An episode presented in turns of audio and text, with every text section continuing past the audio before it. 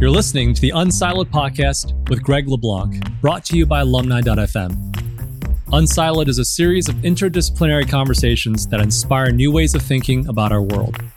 So, wherever you are today, enjoy today's episode. And here's your host, Greg LeBlanc. Hi, I'm Greg LeBlanc, and I'd like to welcome you to Unsiloed. And I'm here today with Esther Wojcicki, who is the author of this wonderful book, How to Raise Successful People. Esther's been at Palo Alto High School for many years, heading up their media arts program. I think you were the chair of the English department. You had a, a couple other roles there. And in addition to your formal role at Palo Alto High, you've, you've also worked with Google Teacher Academy. You have a bunch of other activities that you've been doing in your community, which maybe we'll have a chance to get into. But welcome, Esther. Thank you so much, Greg. Or should I say Professor LeBlanc? yeah, I don't think we need to do that. Well, I'm honored. So one of the things that comes out in your work all the time is this this idea that, you know, there are these real similarities and commonalities between the role of the, the teacher and the role of the parent and maybe even the role of the spouse that these are things which occupy, I mean, certainly the parent and the spouse part occupy a huge amount of all of our lives. And yet, while you might go to school to learn how to be a teacher, you, you don't really ever go to school to learn how to be a parent. And you don't ever go to school to learn how to be a partner.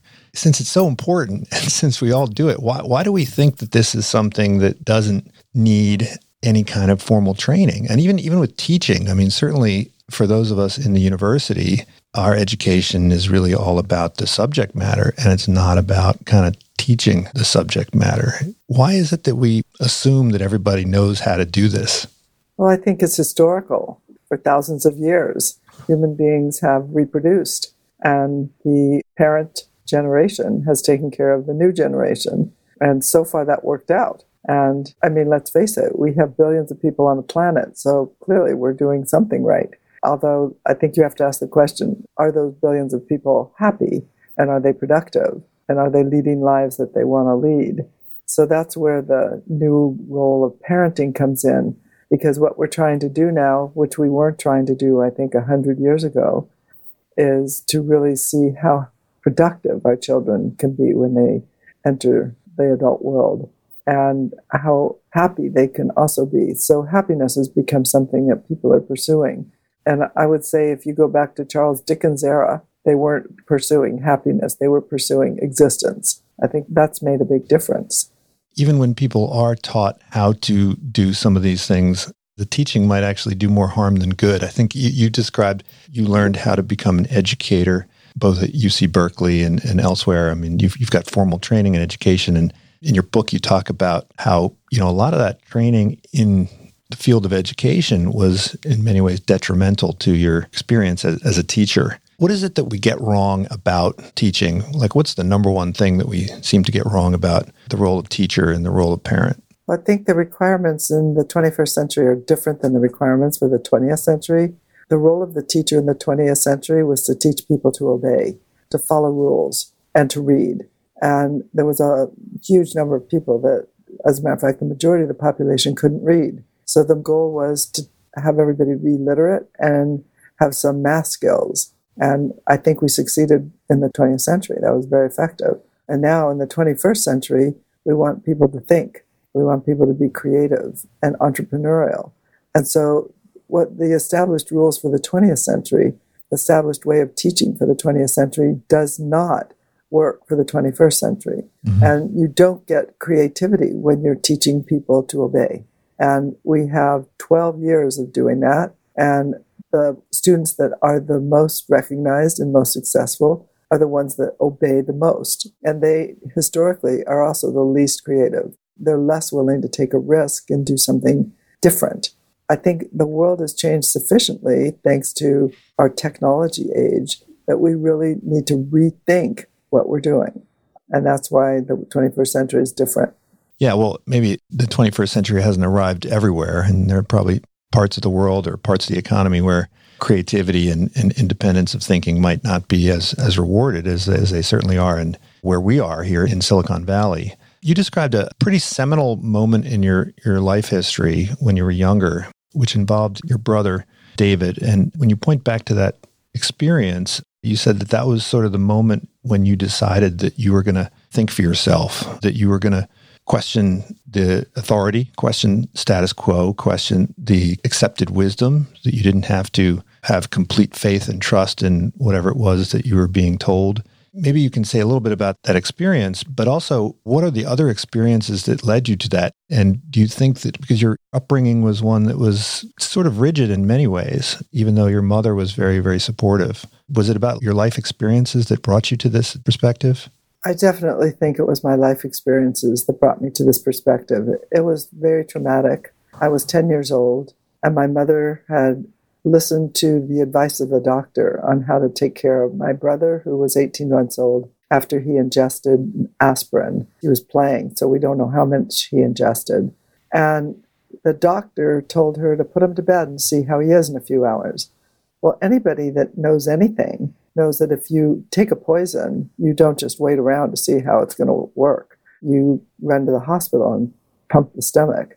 But she, being an immigrant and also being sort of afraid to exert her own opinion and being afraid to be different, followed what the doctor said. And unfortunately, he died as a result hmm. of that.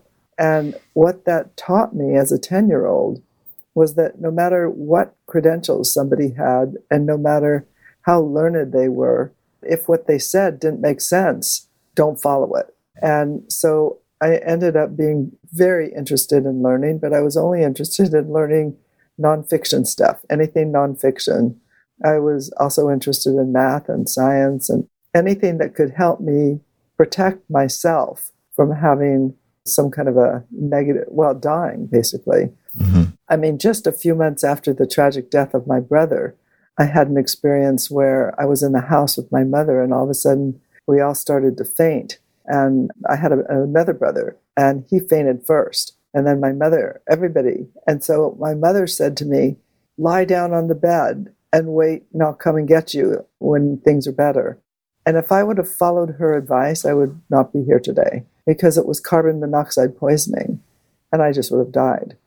So I remember not following her advice and literally crawling down the stairs to get out of that house. I was already at that point. I'm not listening to anything, I'm listening to mm-hmm. myself. It wasn't on a conscious level, it was more intuitive, instinctual. You know, I was going to do what I thought was right because I wanted to make sure that I was going to survive. Very black and white in that case. Yeah, and I think that this seems to have shaped your idea of education, which is to really teach kids to to think for themselves, right? To teach people to to think for themselves. Now, of course, in today's world, we have a problem where no one trusts any authorities, right? And that, that people are inherently skeptical of expertise. It seems to me that that's not the same as really thinking for yourself, right? When you say think for yourself, it means to use your critical faculties to evaluate things in a way that, that makes sense. How do you teach kids this? How do you actually get kids to, to think for themselves? I mean, you, you mentioned the philosophy of education teach people to fish rather than give them fishes, but how does one actually put that into practice? Well, I did that early on. I started teaching in 1984. So in 87, I got my first computers. I was a odd duck at that point also, probably the only teacher in the whole district or maybe in the state for that matter. And one of the first things that I wanted to teach my students to do was how to search. Is this when the principal said it was a fad? Computers were a fad in Palo Alto? Yeah, they were a fad, and that I don't have to worry about it. We were never going to get any more. And all along, I continued to refine how I teach people to search and analyze the results of a search. And then I met this guy, Dan Russell from Google, and Dan Russell was a, professor at Stanford. And then he took this job at Google called, he was in charge of user happiness. I was like, really? Why is that? What does that mean? And turns out user happiness means that if you search, you get what you want, and then you're a happy user. So he wrote a book called The Joy of Search. It just came out last year. But I used a lot of his ideas before he published the book. I just wanted kids to be able to search things, but then also analyze the result of the search because sometimes you get stuff that is just not sensible. Practice is what I had the kids do a lot of practice and a lot of searching, a lot of talking about it. I also taught what were the propaganda techniques. There were 10 of them. How to create propaganda. And why would I teach that? Well, because if you can create it, you can recognize it and you can then avoid it. It was so much of that that made a huge difference. Like bandwagon. I don't know if you know what the bandwagon technique is. No. What is it? It's usually a company that's doing it, trying to show you how great their product is and that mm-hmm. everybody else is on the bandwagon, but you aren't. Social proof, yeah. Yeah. If you want to get on the bandwagon, you better hop on right away. But once you learn all these, you can recognize them in advertising and in stories. And I also used to teach about Fox News. I had the kids watch Fox News and pick out when they were not quoting facts, but were quoting opinion. And there's a little phrase that they all use, by the way, in case you don't know it. They always say, Some people say, and then mm-hmm. they quote it. And so most people miss the phrase, Some people say, and they just go to what was quoted. And then they quote that as fact. It's like, it's not yeah. fact, it's just a lot of hearsay. So just a lot of practice, I think, that helped my students learn to do it and stories about why it's important to think independently. Yeah, and in my classes, in my data and decisions class, I teach deceptive statistics, how to lie with statistics, how to lie with graphics. Accounting, I teach what were called financial shenanigans, pimp out your income statement and so forth. And I try to do that in, in all of my classes because in order for you to understand how to make sense of truth and lies, you have to learn the tricks of the liars. Now, I always worry that some of those students are going to take those tricks and, you know, really put them into practice. You got you got to worry about that at a business school. There was a great story in your, in your book about when you had the principal come by and kind of inspect your methods and how you had to kind of pull the wool over his eyes. I don't know. Did you ever get in trouble about this? Well, fortunately, the book came out in 2019, and the people that were putting the pressure on me were there in 1984, 85, mm-hmm. 86. So they'd all either retired or moved on somewhere else. And so they couldn't get too mad because they weren't there. But for your listeners, just to tell them what I did, I got into trouble because I allowed my students to collaborate. And in the 1980s, collaboration was seen as cheating. Everybody had to do it themselves. They came into my classroom and it was really noisy, and the kids were collaborating, and I was talking, and they were like, This looks like a circus. It's chaos in mm-hmm. here. And I was like, oh, well, maybe a little bit of chaos, yes, but they're learning. Anyway, they gave me the ultimatum. Either you make them all quiet and listen to you and no talking, or you're out the door. So I had two weeks to straighten out the class. And what I did, well, the first day I was kind of just depressed, I didn't know what to do. And my husband said, just quit. I told you not to teach anyway. You should be doing something else. I don't know why you're doing this. He's a professor at Stanford, very helpful. So what I decided to do instead was I told my students what happened. And I said, they don't like the way that I'm conducting the class. So the next time any of the observers from the administration come in, I don't want you to say a word. Silence. Well, that was it. They were like on my side. And they're like, yeah, we really like this class. We don't want you to change. And so the next time the principal came in, they were like mute, didn't say a word the whole time. And he couldn't believe it. He's like, What did you do to them? like, yeah. well, I wasn't going to tell you the truth, of course. But that helped me get over that stumbling block. But the word got out in the school that my classes were lively, let's put it that way. The enrollment grew. I started with 20 kids, and by 1987, I had 50 signed up. And then by year 2000, it was over the top. I had to start other programs. There were over 100 kids. Mm-hmm. So it reminded me of my experience I went to Montessori school through third grade and then transferred to the public school system. The public school system in my neighborhood was actually among the best in the country. It was really very top shelf and great placement and so forth. But I just remember when I entered that environment, when we were all sitting at our desks and there was a woman at the front of the room on the blackboard. And I was just stunned. I, I couldn't really understand like why we were wasting so much time. It was it was kind of crazy. Uh, and so Luckily, I was seated somewhere towards the back of the room, so I was able to more or less engage in independent learning. This was, I think, probably early 70s, and my mother kind of stormed into the school and created a bit of a ruckus. And so they created this gifted program. So for some of us, we had a bit of an escape hatch. We were able to just go and basically have one hour a day that was basically Montessori school. That kind of took the edge off. But it seems like these ideas of project based learning, student directed learning, learning driven by the curiosity of the student, these ideas have been around for, for a long time. They're not new ideas, but you still don't see universal acceptance. I mean, even at the university level, we have the, the sage on the stage as sort of the dominant teaching method. What accounts for kind of the slow rate of adoption in the educational system for more student directed learning? I would say that the main reason is, first of all, lack of trust for teachers. They think that that's why they have scripted learning. Pearson and all the major publishers have textbooks at all levels where they tell the teacher exactly what to do on every day of the school year in every subject.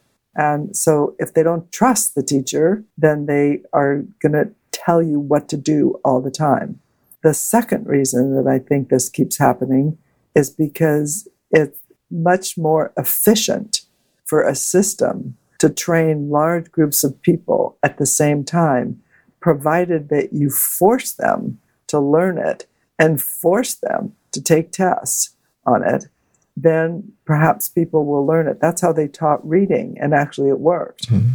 But people were motivated to learn to read because literacy is a big deal. But today, the teachers, they're following the Common Core state standards, whether it fits that group or not. They check off every standard. I've done this, I've done that. And so it's all because of accountability and the lack of trust. I think that's what's going on. If you take a look at the countries that score the highest in the world, one being Finland, and you look at how they treat their teachers, they treat the teachers with trust and respect. They pay them a high salary, and the teacher does not have to follow a defined curriculum. They've got a goal for the year, everybody has a goal, and how they achieve that goal is up to the teacher and the students. And that makes the education exciting. So they score the highest in the world on the PISA tests. The PISA, the international test of student assessment. But don't we also, I mean, look, there are a lot of educational systems that also produce high scoring individuals that have a very different philosophy of education, particularly in, in, a lot of the Asian countries. They have very high test scores, and it's really much more of a rote memory, top down form of education. Is there a better way to assess what we're trying to achieve with students? I mean, if we're trying to encourage creativity, we're trying to encourage independence, they typically are difficult to test, are they not? Yes, those are very difficult to test. And actually, that's a great question because those other countries that score the highest, Singapore, China, and that's all top down and that's all memorization. And the main things that those countries are concerned about, especially in Asia, is creativity or lack of it. And I've given talks in Singapore, their Department of Education, in China. The book actually comes out in Chinese this spring. And the reason that they're interested in it is because they know their system does not encourage creativity. Mm-hmm. And so, how can they encourage creativity? And that's what they want to do. So, you're right. You cannot test for this. And so perhaps we're relying too much on tests. We can only manage what we measure. So we tend to focus on metrics that, that are relatively easy to capture and generally don't trust leaving things to the discretion. And you, so you mentioned trust, and at that level, it's about trusting teachers. But I think your your philosophy of education and parenting is really also built on on trust, right? Trusting the, the child, trusting the student. And in fact, the T is the trust is the first part of the philosophy you call trick, right? The trick philosophy, which has a couple other elements. Maybe just go through the trick for us and then tell us how did you put this together? So the first letter starts for trust. T for trust, R, respect, I, independence, C, collaboration, K for kindness. So, with my parenting of my children, my idea very early, I decided to do this. I was going to trust and respect them, and I was going to give them a lot of independence, collaborate instead of dictate, and treat them with kindness. That meant, it's kind of crazy, but even for a small child, a toddler, I gave them a lot of things to do that other people might never have done, but gave them a real sense of competence. And it was things like when they were 18 months apart, Susan, who was 18 months old, she was given duties to take care of Janet, who was a newborn, basically. I was always really good at figuring out what kids could actually do that made them feel like they were not just doing silly things. And I mean, one thing that Susan did is there was no baby monitor back in those days, and we have a two story house. And I couldn't hear from the upstairs to the downstairs. So Susan was the live baby mm-hmm. monitor, and she took it very seriously. That was just the beginning. They did things like fold diapers and actually help set the table. And by the time Susan was three, Janet was two, they made their own breakfast. I taught them how they didn't cook, but they poured milk, they fixed themselves cereal, they opened the refrigerator and got yogurt out. They could learn how to peel fruit. I would come downstairs. I did this for a very selfish reason, I have to admit, because when they knew how to make their own breakfast, then I got to sleep in for another hour. Mm-hmm. Oh, I loved that. And they were very proud of themselves. And they also turned on the TV. Oh, there were only two channels at that time Mr. Rogers and Sesame Street. So that was it. I didn't have to worry about anything terrible. And so I'd come downstairs and they'd already eaten and they were watching TV and they were ready to take a walk or do something else.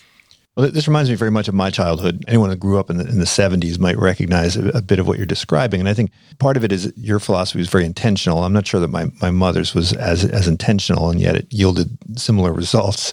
I think when you describe this experience to parents today, a couple things come to mind. First of all, it's surprising you weren't arrested for one thing because of your neglect of your, of your children and you can talk a bit about that. They were certainly free range. And then the other thing and, and this is a, a kind of a troubling observation which is that mothers today even though they have responsibilities outside of the household which are much greater than they were in the past i mean fathers as well work longer hours. They no longer are 9 to 5 in spite of the fact that there are these greater demands outside of the household, childcare seems to occupy a larger percentage of people's time, even with fewer children. So the amount of childcare per child has really just grown tremendously in the last 30 years. And, and I guess the question is is this a good thing for kids? Is there a trade off or is it actually a lose lose?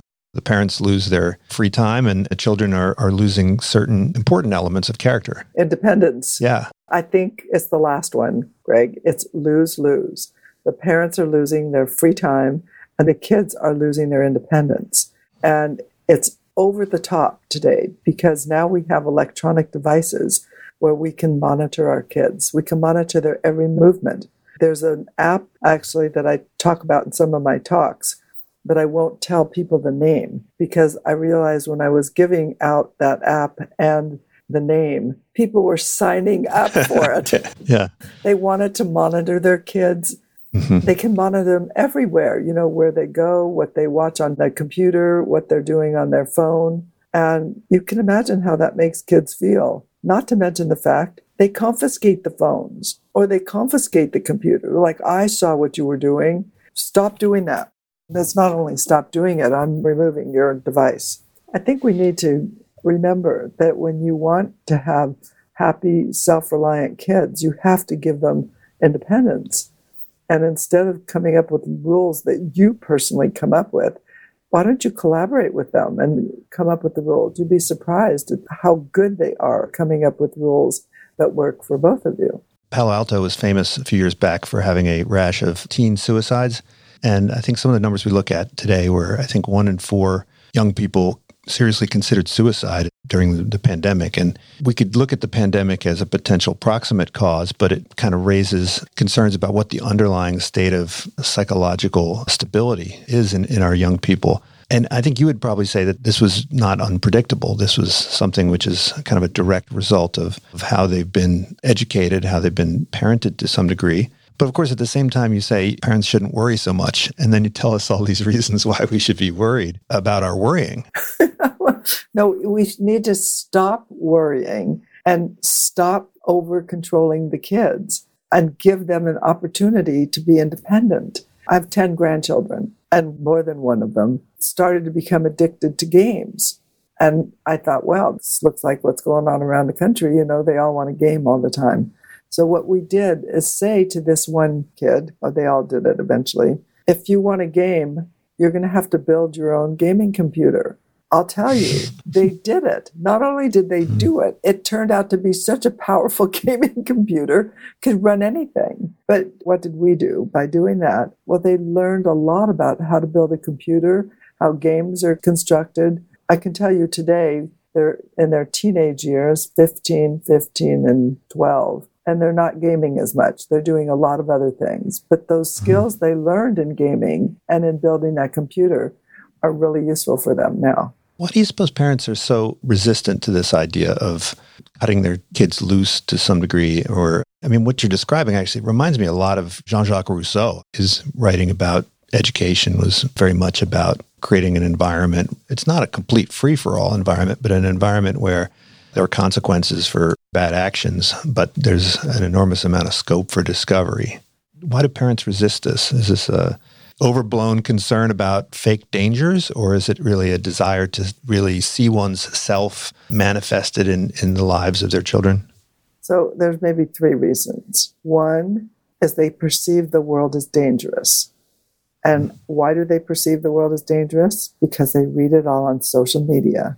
They see so many dangerous things. And if they don't proactively protect their child, they might be nabbed, you know, when they go out to the mailbox to get the mail. What's like right now? I mean, all the school closings due to COVID. Everybody is overprotective. It's crazy. But it's because you read things, you know, might have happened in Norway or might have happened in Finland or Germany or something, and you're like, oh, could happen here. I need to be careful. And back when I was growing up, the news traveled slowly. It was in the 1950s. There were newspapers twice a day, morning mm-hmm. news and evening news. And if you didn't read the newspaper, you didn't even know what was going on. So parents were much more relaxed back then because they were ignorant and they didn't know as much. There probably was more crime back then, but I just don't know, to be honest. So that's one reason. I think people are just more fearful. I think the second reason is that everybody wants their kid to go to the best school out there everybody's very competitive. And so they think that if they don't manage their child properly, they aren't going to be successful. So it's competitive, the second one. And I think we can see that in a lot of places. I mean, we saw that in this terrible scandal with the guy that was doing the tests for mm-hmm. all the famous movie stars and whatever. And this person actually was operating right here in Palo Alto, shockingly, and people were paying for it. So your kid's education is in some degree a, a, status symbol? It's a status symbol. And so one of the slides that I have in this deck that I do is that this is not a pet show. Your child is not out there competing with other pets. This is a human being. You have to stop competing. And it starts with toilet training. I'm not kidding. So, how old is your kid? Oh, you mean he's already toilet trained? And you go home and you start beating yourself up? No, we're all different. I said this in some of my talks too. No one ever asks you how old you were when you were toilet trained, ever. Hmm. No one cares. Or how old were you when you learned to sleep through the night? And all this competition starts early and then it intensifies. So, like social comparison, I think you mentioned that you have a story in the book about one of the kids who wouldn't communicate or walk. Oh, it's, there's one of my grandchildren that refused to walk. He was 18 uh-huh. months old, 18 months, and he wouldn't walk. And it was just by random. When I used to carry him everywhere. I took him to some kind of a gym facility. I thought, well, let's see if he can crawl up and down the whatever, the balls or whatever. In the distance, he saw some kids playing basketball in the gym. I swear to God, almost you could have called the ambulance. Almost fainted. He got up and ran to the other side. I was like, Are you kidding? I couldn't believe it. So then I brought him home, and my daughter said, Don't tell me. I can't believe this is true. Because he again refused to walk at home. Today, he's a college student, so he's fine. So, in many ways, people are concerned about differences, right? There's different learning styles, there's different degrees of development. People have different sizes and bodies and so forth. And people are concerned that they're not up to snuff in one way or another. One of the things that struck me when I was reading your book is the similarities between the teacher relationship, the parent relationship, and the employer relationship. So, not to suggest that the employment relationship is in loco parentis, but in a way it is, right? It is. We have campuses, Google, Facebook campus, they're more or less kind of extensions of university campuses. You know, managers are, are really more today responsible for nurturing the growth of their employees as opposed to just looking for obedience in their employees. The Taylorist idea of just turn that crank and I'm going to make sure you turn that crank X number of times an hour. And if you don't, you know, I'm going to fire you or fine you or whatever. I mean, that kind of employee is kind of useless in, in t- today's world. So the manager is now the coach. And I think you refer to the teacher as the, the guide on the side. And I think managers increasingly have to look at themselves that way. And you mentioned, of course, at Google that Google trusts its employees to manage their own time and pursue projects.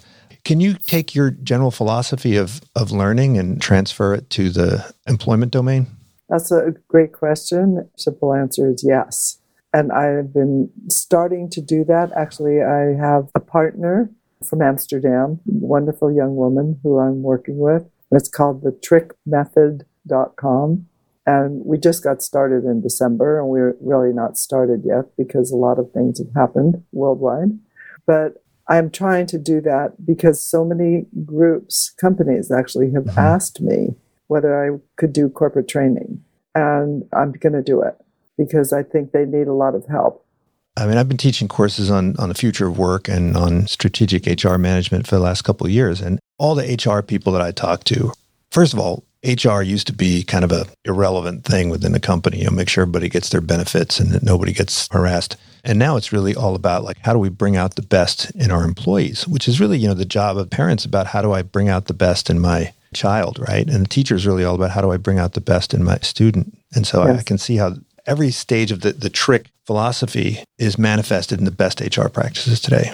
It's exactly right. And what Google did at the beginning, I was there at the beginning when Google first started, is they hired the best people they could find and then trusted them and respected them and gave mm-hmm. them a lot of independence. And the whole philosophy in the company is collaboration. Everything's collaborative.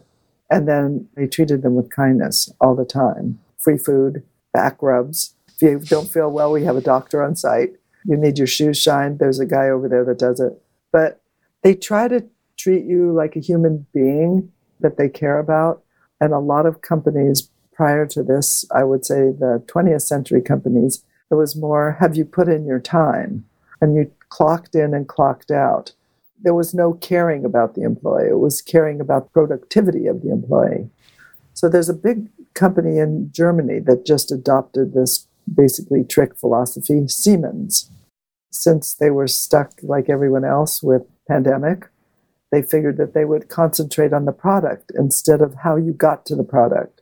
And I think that makes sense. I think that makes sense for lots of companies. In a previous podcast, I was talking to someone about how, in some ways, employers have to kind of make up for some of the shortcomings that maybe should have happened in, in the educational space, right? So I think in your book, you talk a little bit about some conversations you had about the millennial employee, right? That everybody talks about and some of the challenges that employers are faced with, you know, when employing this. I mean, it's obviously stereotyped to, to some degree. Sort of the lack of difficulties with grit and resilience and the ability to fail and have disagreements and deal with feedback and so forth.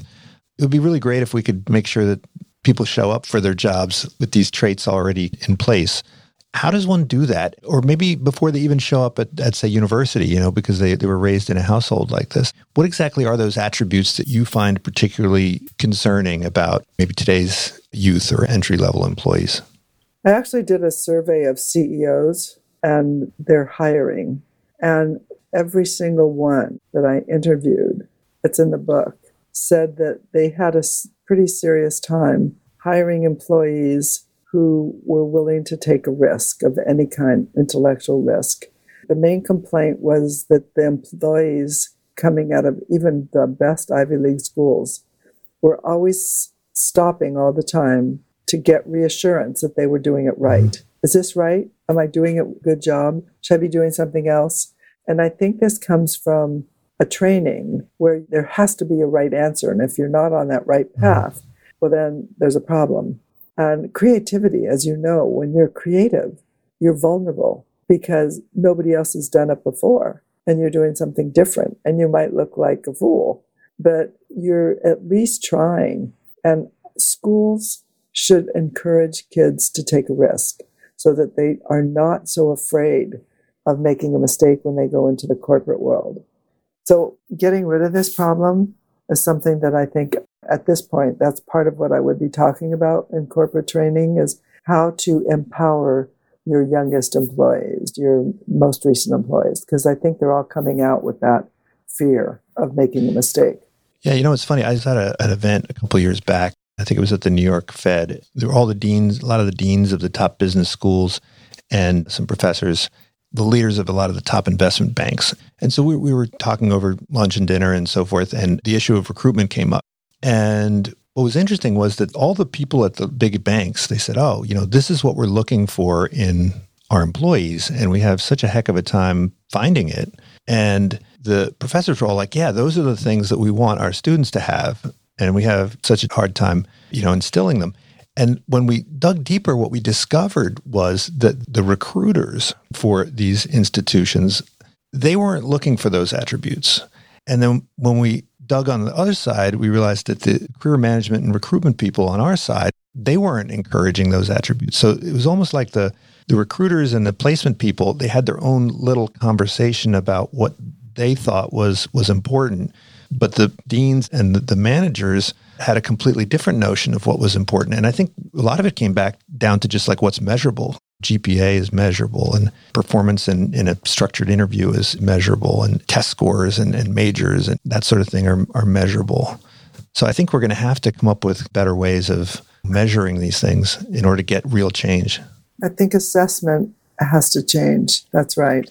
And the other thing that I realized in all the years I was teaching is that some of the most talented students that I had were late developers so they came into my class, and it was primarily boys for some reason, but they would do their homework and couldn't find it in their backpack, or they would forget their backpack. Just all kinds of crazy, disorganized stuff. They were having a lot of trouble. And it wasn't just my class, it was across the curriculum.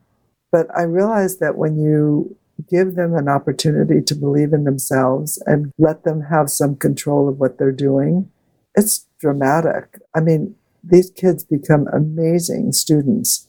And by the time that they were 12th grade, they were outstanding. But then again, the other thing that bothered me was some of these kids did poorly, C's and D's in mm-hmm. ninth grade. And by the time they were juniors and seniors, they were doing really well, got A's. Mm-hmm. They averaged those grades for college. And so I was always writing letters discount his first and second year of high school. Let's just look at junior yeah. and senior year. So we need to revise the way that we evaluate kids. It's just not fair. It's allowing for some exploration, allowing for development. You mentioned when you were in college, you worked as a house cleaner. And that's right. I've had some odd jobs myself. And I think your kids all had some odd jobs. That's at least at the high income groups and, and high achieving groups to come to the elite universities. It's kind of increasingly rare to find that kind of experience. What can that type of experience do for you? How does that help as a learner? It gives you a lot of grit. It makes you appreciate a lot of things the value of money, the value of your possessions. It's kind of crazy, but I still have clothing that I bought when I was in college because everything was so valuable to me. Since I didn't have any money, I always took care of everything. And I see today a lot of kids don't do that. They don't recognize the value of hard work and also, it gave me the perspective. I know what it's like to be a house cleaner, and I actually know what it's like to be a waitress. And so I appreciate those people and I appreciate what they contribute. Mm-hmm. I think that it would be great if more kids had that opportunity. We have to stop giving our kids so much stuff. This idea I came up with, I think it was after I wrote the book, that all these parents, they pay these huge tuitions for their kids. And the kid never sees the money going back and forth between the parent and the university. So my idea is parent have the kids write the check. Just write the check. They don't sign it, but they write it. But just paying, I don't know, $25,000 to school and you know how much money is going into that or 50, somehow it changes your perspective And maybe you pay more attention to the sacrifice that your parents are making for you to be able to go to a, an elite university or a university or a college anywhere. One of the letters in Trick is collaboration. And I think you talked about how important it is to have kind of collaborative activities with your children and with your students. And, and you mentioned the vacation planning as a great example. And, and when I read that, I thought, wow, I remember when I planned my family's trip to California when I was in sixth grade. We came on out to California and, and went up and down the state, and I organized. We went to got the AAA trip pack, and we you know went to Sequoia mm. National Park and Disneyland and all that stuff. I really like that. And the other thing I think you mentioned is this idea that parents have to really lead by example and you know show that the way best way for people to learn is through leadership, through observation. And, and this is true, I think, in the corporate world as well. Right. If the leadership's not walking the walk, then it, it's very difficult for anybody to kind of learn that. I love the checklist. It's certainly not exhaustive, but certain character traits and virtues and behaviors that you thought would be super helpful for children to have imprinted on them by their parents. How did you come up with that list? This was like punctuality and presentation and neatness. And how do you deal with food? How do you deal with strangers? Are you honest? That kind of stuff. All those things, kids follow you. So if you're punctual, they're punctual. Whatever matters to you matters to them. And so a lot of parents will say, do as I say, don't do as I do. And I think that's the number one problem that I see going on there. And it unfortunately happens with electronic usage. Don't use your phone at dinner. Be respectful. And then the parents do it. Yeah, I thought that your point on tech was technology was particularly relevant in today's world, especially given where we live. We all know Steve Jobs famously restricted his kids' usage of Apple products. And, and you talk a lot about partial attention. If someone did not have the opportunity to read your book and you wanted to give them some guidance on the dangers of tech in the household, and also I think in the classroom, how would you summarize this? How could you devise a good policy? And I think part of it is that the policy has to be developed by the kids themselves. We have it at Berkeley in our MBA program. The students themselves came up with a no electronics policy in the classroom. And I think there's no way that we as professors could create and, and impose a, a, policy like that. I mean, as a professor, if you stand up and say, "I don't want to see anybody with their cell phones in class," like it would never work. And we don't even try it with the executive MBAs, but with the full time MBAs, they actually they themselves kind of designed this policy, and then they kind of call each other out for violations of it. I think that that's exactly the way it has to work. It has to be collaborative. They have to come up with the policy because if you come up with the policy, then you're always a policeman in a classroom or at home and so they have to understand the why behind it. And most parents don't explain the why. They just like, I'm telling you to do it and you're going to do it. And that works against the student or against the kid and against the teacher. And it also works against the manager. People need to feel respected and they need to understand why. So in my classes, the tech policy was always a collaborative policy. What do you think and how do you think tech should be used? What should we do with phones? And if you don't think we should be allowing phones in the classroom, let's vote on that and make that a policy. Every class had their own policy, but for the most part, I can tell you that they did not allow technology in the classroom.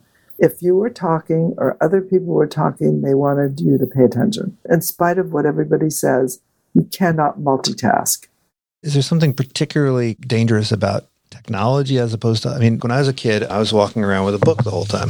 My parents would have to force me to put the book down to eat dinner. I'd be walking down the street like this and I'd be stumbling over the curb. And, you know, I mean, I was the same way. Is that any better than walking around with my phone? I think it is better than walking around with your phone because on your phone, you're watching basically what other people are doing on Instagram you're watching crazy videos. You're watching TikTok. You're watching things that really don't amount to much in the way of any kind of edification. You're not learning anything. It's just a watch me world. Watch right. me do crazy things. So if your kids were reading long form journalism on their phone, it would be different. Actually, that is true. If they're reading a book on their phone or they're reading something else on their hmm. phone, then it's different. But I explain this to the kids. So it's not like it's a big secret. Show me what you're doing. And now, you know, I can see you're doing something really silly. There are teacher products out there. and I won't name them, I don't want to embarrass them, but they enable the teacher to watch what every kid is doing on their computer at every minute of the class period. Mm-hmm. And you can just run over to a student and say, I saw that you checked your Facebook page. I personally think this is terrible. It's an invasion of a student's privacy. And if he wants to check his Facebook page, well, maybe there was some important message coming that he wanted to check. I don't agree with any of that over monitoring that is going on. I think, in addition to being a teacher and a parent, I, I, think of you as a journalist in a way. Even though your journal doesn't have the circulation of, of a New York Times, the Campanile is has a, hmm. has a much smaller footprint, but you are the titular owner. You're the Rupert Murdoch of the local high school journal. And I remember when I was in second grade, I had a mimeograph machine down in the Montessori school, and I would make these the newspaper for the class.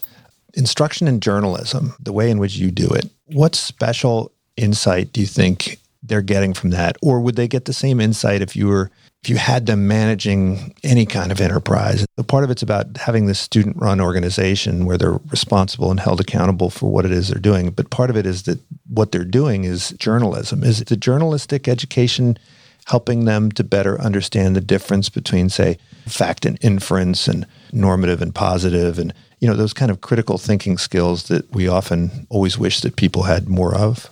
It actually is doing exactly what you say. Fact and inference the shocking thing is most people in this country can't distinguish between fact and opinion. First of all, they learn all the social media skills for life by doing it. Does the uh, Campanile have a Twitter presence? Yes. An Instagram presence now? Yes, the Campanile does, but you know, in addition, there's 10 other publications. They're all magazines or mm-hmm. websites or other things, and they all have Twitter, Facebook, Instagram presence. They learn how to manage social media. They know the mm-hmm. power of social media.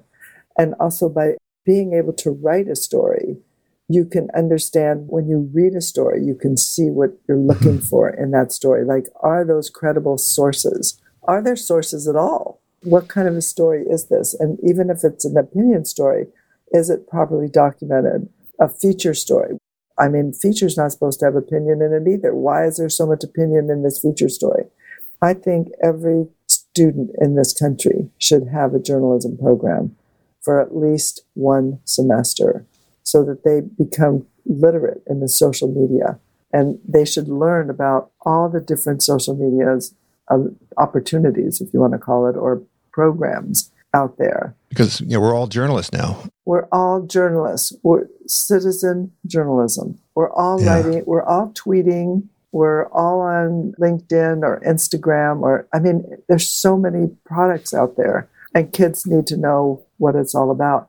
And you know, they don't teach it anywhere in the school, nowhere. Right. And they should. Why not? Isn't that what the school is supposed to do? Prepare you for the real world? Why aren't we teaching any of this? Mm. Instead, we confiscate kids' phones and put them in phone hotels. And then they pick them up at the end of the day at three o'clock. So I think that we need to change our policy and what we teach. So I want to end with the final letter in Trick, right, which is kindness. And you end your book also with a, with a discussion of the importance of kindness, and you talk about purpose. And I think purpose is is related to community, which is related to kindness. Is kindness actually something that you can teach? I think most of us, the fundamental attribution error that we all succumb to, which is that there are kind people and not so kind people. Is kindness a characteristic that you can teach? And is it really the role and responsibility of the teacher to teach this? Or is, is this really exclusively the domain of the parent? I personally think you can teach kindness. And not only that, I think it's really important in our world to teach people to be kind, have compassion, and empathy. I think it starts at home, and all parents hopefully are teaching this, but some parents are not. You teach it by modeling it. You teach it by treating your children with kindness, by understanding their frustrations, by being compassionate and empathetic.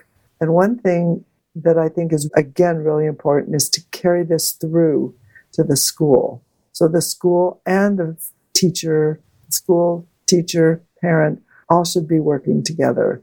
And in many cases, they are.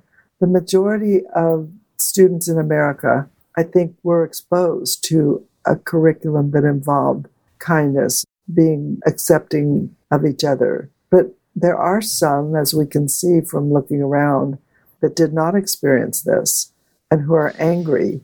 But if you look at all the people who are really angry adults doing really scary things, they had really bad childhoods. And I think it's historic. You can just take a look and see what's going on. So, yes, you can teach kindness and you can teach it by being kind and by talking about the importance of kindness. There is nothing that makes you happier as a teacher than to see a child succeed.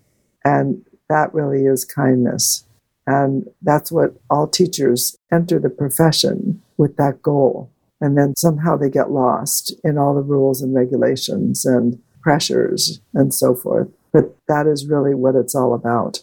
Right. And I think in your book, you describe a couple scenarios where you were able to help some people that, that had come in with, with anger, with difficult backgrounds, and, and were able to help them turn that around to some degree.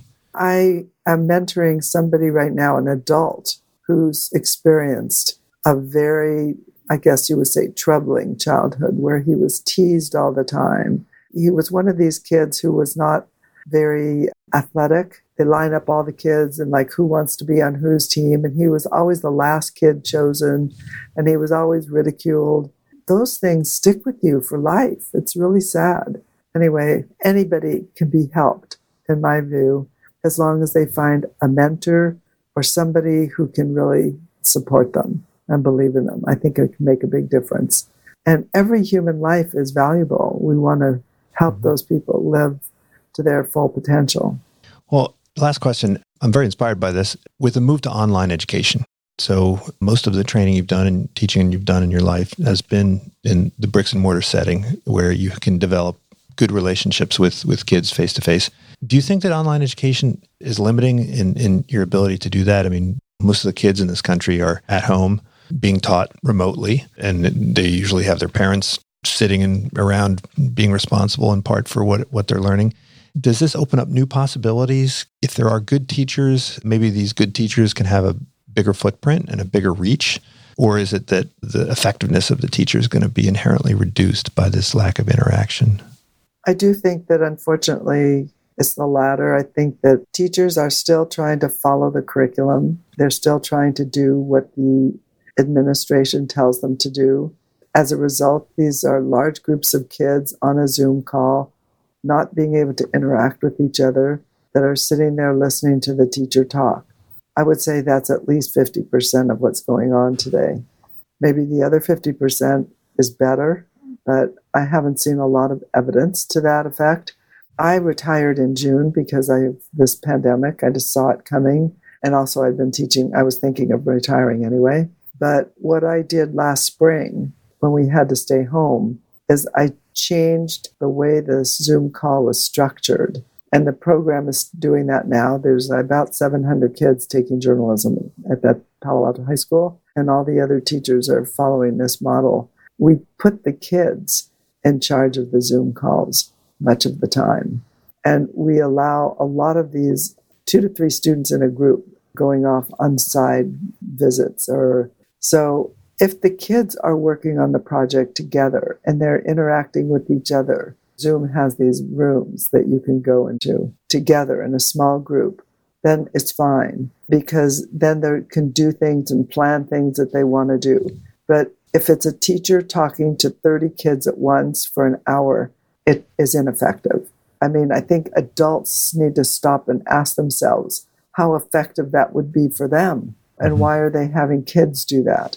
So I want to sympathize with teachers, though, because I realize that they are put in this position of being told to do that. It's a tough world. The Sage on the Stage method might scale just fine because it wasn't super effective to begin with, but the uh, more uh, personalized forms of education may or may not scale quite so easily. They don't scale as easily, but I think it's better for a kid to interact with three or four kids and the teacher once a week on a personal level than it is to interact with a big group every day. Well, this has been fascinating. I enjoyed you coming and speaking with me today and with people out there who are going to listen to this podcast. So, everybody, remember how to raise successful people. Check it out. There's also the other book, Moonshots in Education, which I think is out of print, but you can track it down somewhere on Amazon. Yeah, it's a little expensive, but I'm thinking about setting it, revising it, and printing it again. And stay tuned for more from Esther. Okay, so nice chatting. Thank you so much. It was a great conversation. Thank you for tuning in to the Unsiloed podcast. If you enjoyed today's episode, please give us a five star rating and review. To listen to other episodes, please visit our website at www.unsiloedpodcast.com.